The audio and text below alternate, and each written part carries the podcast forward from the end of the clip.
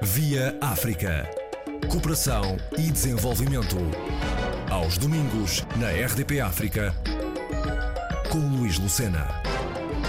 A partilha de experiências em saúde no seio da lusofonia e as abordagens de interesse comum são aspectos que serviam de mote para realizar webinars especiais dedicados às dinâmicas na diplomacia global na era Covid-19 os impactos e os desafios, quer nas organizações de saúde do espaço lusófono, quer na investigação científica e na cooperação na África lusófona, mereceram toda a atenção dos participantes. Uma das mentoras, Filomena Pereira. Que desafios foram propostos? há muitos desafios, como deve perceber, em relação a esta pandemia. Na altura, eh, o que nós pensamos é que não havia ainda um espaço em que as pessoas dos vários países lusófonos, nomeadamente profissionais de saúde e não só, pudessem discutir ideias sobre a pandemia.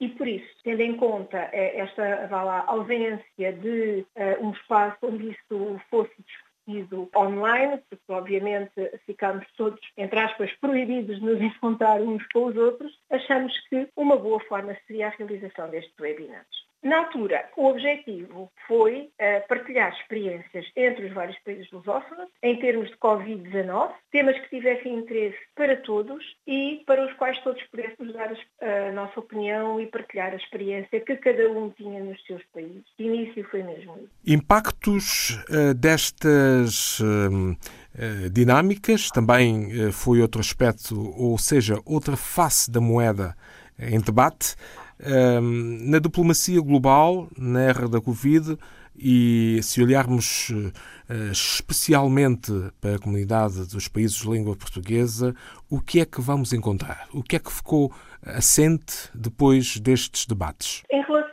à diplomacia, e portanto foram dois webinars especiais que nós tivemos, em relação a isso, eu penso que o que ficou sobretudo eh, definido e no fundo falado por quase todos quantos eh, participaram, foi que nós estávamos a entrar numa era em que na altura não tínhamos preparação suficiente para ela, portanto nós não tínhamos preparação suficiente para lidar com a pandemia, que aos poucos e poucos essa experiência se foi adquirindo e hoje, tendo em conta toda a evidência científica que se vai tendo, temos cada vez mais certezas, mas sobretudo o que houve foi uma grande solidariedade e um grande espírito de interajuda. Esperemos que daqui para a frente continue a haver, porque é óbvio que esta pandemia não vai terminar aqui, ou, uh, vai continuar. E, portanto, esse espírito de interajuda é necessário. É necessário também que as pessoas se habituem que cada vez mais nós teremos armas para lidar contra ela. Portanto, que eventualmente as coisas ficarão mais fáceis.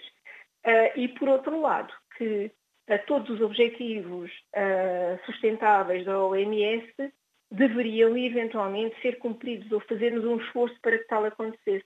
Porque a verdade é que nos objetivos sustentáveis da OMS está quase tudo o que é preciso para responder a desafios deste género, desde que sejam cumpridos. O problema é pô-los em prática, que às vezes é mais complicado. Coisas tão simples como a água potável e o saneamento básico, que são necessários e são do dia a dia e que é essencial para combater esta pandemia e que alguns países não têm. Uh, portanto, uma das coisas que realmente ficou da maioria dos seminários é que houve espírito de interajuda e continua a haver, que é muito necessário, mas que precisamos de aprender imenso com o que aconteceu para não voltar a cometer os mesmos erros. Isto uh, vai prolongar-se por mais tempo? Há riscos de tornar-se uma situação endémica? Eh, como é que eh, podemos ultrapassar, especialmente nos países africanos de língua portuguesa?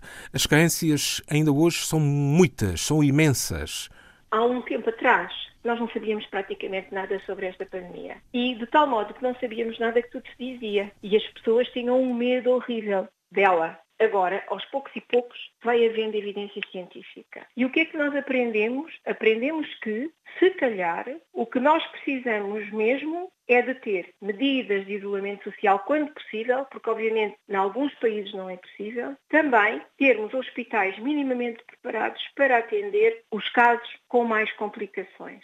Sabemos também quais são, que não sabíamos, quais são as populações em, com maior mortalidade ou com maior risco de complicações. Sabemos então assim que se nós protegermos estas populações e as outras populações, independentemente do isolamento social ou não, forem ficando com a infecção Covid, nós vamos ter maior imunidade. E, portanto, lá está, com maior imunidade, o vírus já não se transmite desta maneira. E provavelmente, mais tarde, quando se chegarmos a atingir uma boa imunidade, as pessoas de risco já não serão tão afetadas e, como tal, não teríamos tanta mortalidade. Portanto, são várias coisas que se aprenderam ao longo desta pandemia e que nos fazem dizer que, eventualmente, mesmo que haja uma segunda vaga, provavelmente não vamos ter a mesma situação que tivemos até agora. Ou seja, eu tenho esperança de que, com tudo aquilo que cientificamente nós vamos aprendendo ao longo do tempo, as coisas melhorem, porque podemos tomar medidas para contrariar a infecção. Outra das coisas, por exemplo, que com esta pandemia aprendemos é que as, o, o, os países são todos diferentes uns dos outros e, eventualmente, medidas que se aplicam num não se podem aplicar no outro. Cada um tem a sua realidade. Cada um tem a sua realidade cultural, de hábitos, de costumes.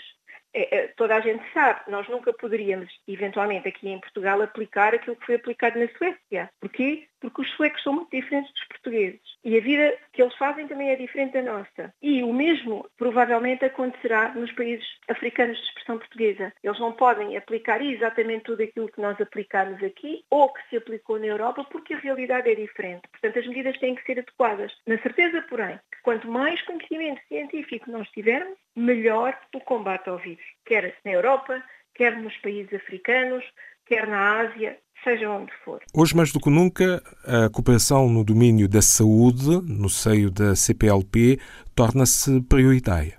Sim, é, é, era o que eu estava a dizer há bocadinho.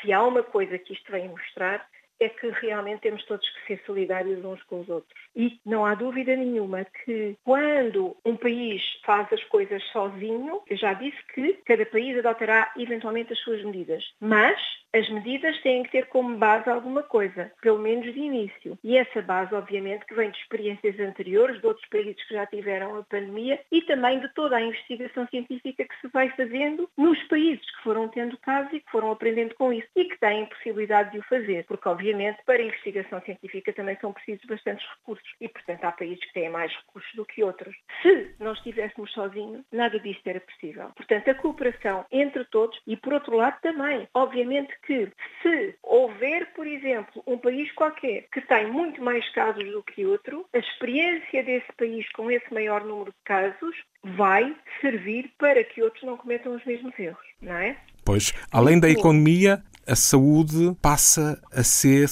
o ponto de destaque neste contexto e também o próprio impacto e os desafios eh, perante a Covid-19 nas organizações de saúde no espaço lusófono passa a ser prioritário, passa a ser uh, maior em relação a outros aspectos que uh, vinham sendo relevantes.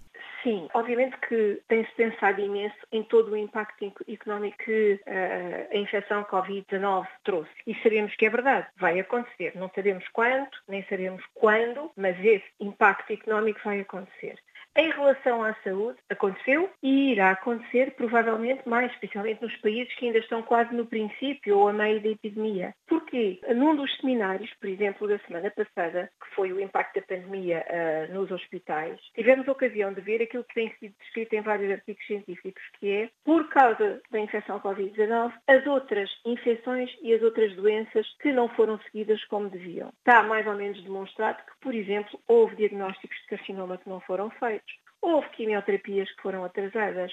Houve doentes com tuberculose que não foram tratados e, portanto, que transmitiram a infecção a outros. Uh, o número de atendidos, quer na consulta, quer nas urgências de outras doenças que não Covid-19, diminuiu e, portanto, o que nós temos é uma situação em que, sim senhor, respondemos muito bem à pandemia, mas fomos deixando para trás outras situações cuja gravidade nós só vamos conseguir perceber daqui a um tempo e que nos vai provavelmente afetar a todos, em qualquer país, tanto num país de grandes recursos como nos países de fracos recursos. Vamos ter problemas com as doenças que não foram tratadas atempadamente. E, portanto, essa é outra coisa que uh, acho que aprendemos. Temos que ter estruturas que nos permitam, ao mesmo tempo, acorrer a uma pandemia, mas sem descuidar as outras doenças. Há peritos que uh, até já dizem que hoje, mais do que nunca, convém os governos, e estamos a falar do espaço de língua portuguesa e maiormente dos países africanos da língua portuguesa,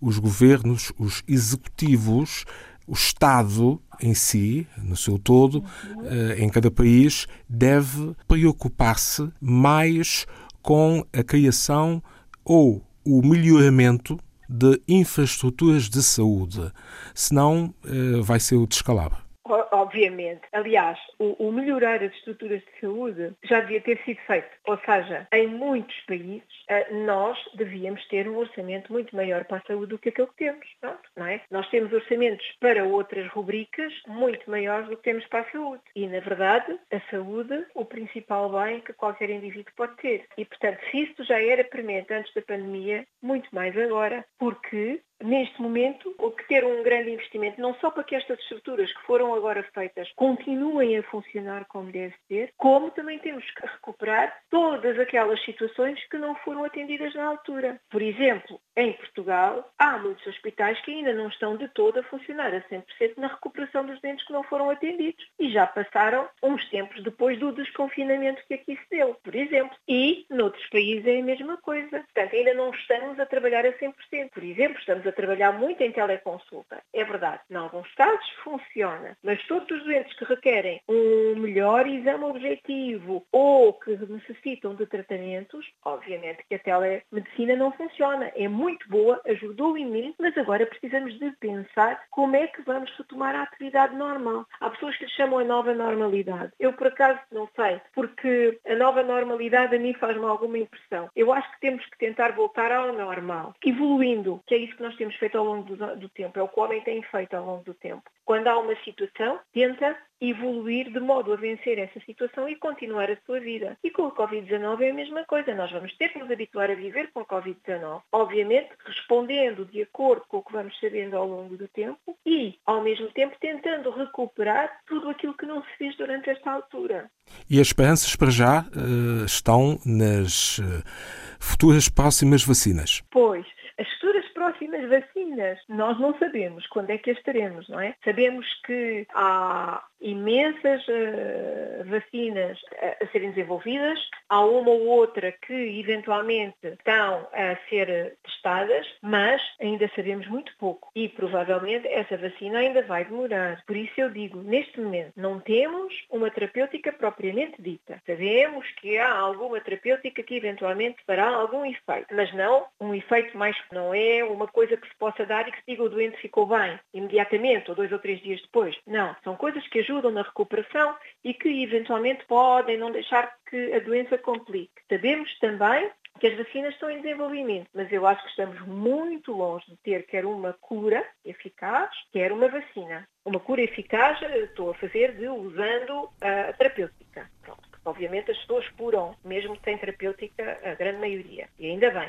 No cômputo geral, eh, todos estes encontros eh, através da internet têm sido profícuos. É a conclusão a que se pode chegar. Olha, eu acho que sim. Como eu costumo dizer, eu sou suspeita, porque faço parte do IHMP e, portanto, nós queremos sempre que as coisas que nós organizamos eh, sejam profícuas, porque senão também não vale a pena. Agora, eu acho que o que nos mostra que eventualmente serão é que nós realmente temos tido uns números muito grandes de uh, visualizações no Facebook, de visualizações no YouTube e até de assistência em direto na altura. Temos tido muitas pessoas a fazer perguntas quando assistem diretamente e, portanto, a sensação que nós temos é que realmente as pessoas têm gostado, e o feedback que temos é de que realmente uh, se tem aprendido e que tem sido muito bom partilhar esta experiência. Portanto, eu acho que sim, que valeu a pena ou que está a valer a pena. Doutora Filomena Martins Pereira, subdiretora do Instituto de Higiene e Medicina Tropical da Universidade Nova de Lisboa, entidade que, em parceria com a Associação Portuguesa de Administradores Hospitalares, organizou seminários por videoconferência sobre os impactos e os desafios na era Covid-19 no espaço da lusofonia. Via África. Cooperação e desenvolvimento. Aos domingos, na RDP África, com Luís Lucena.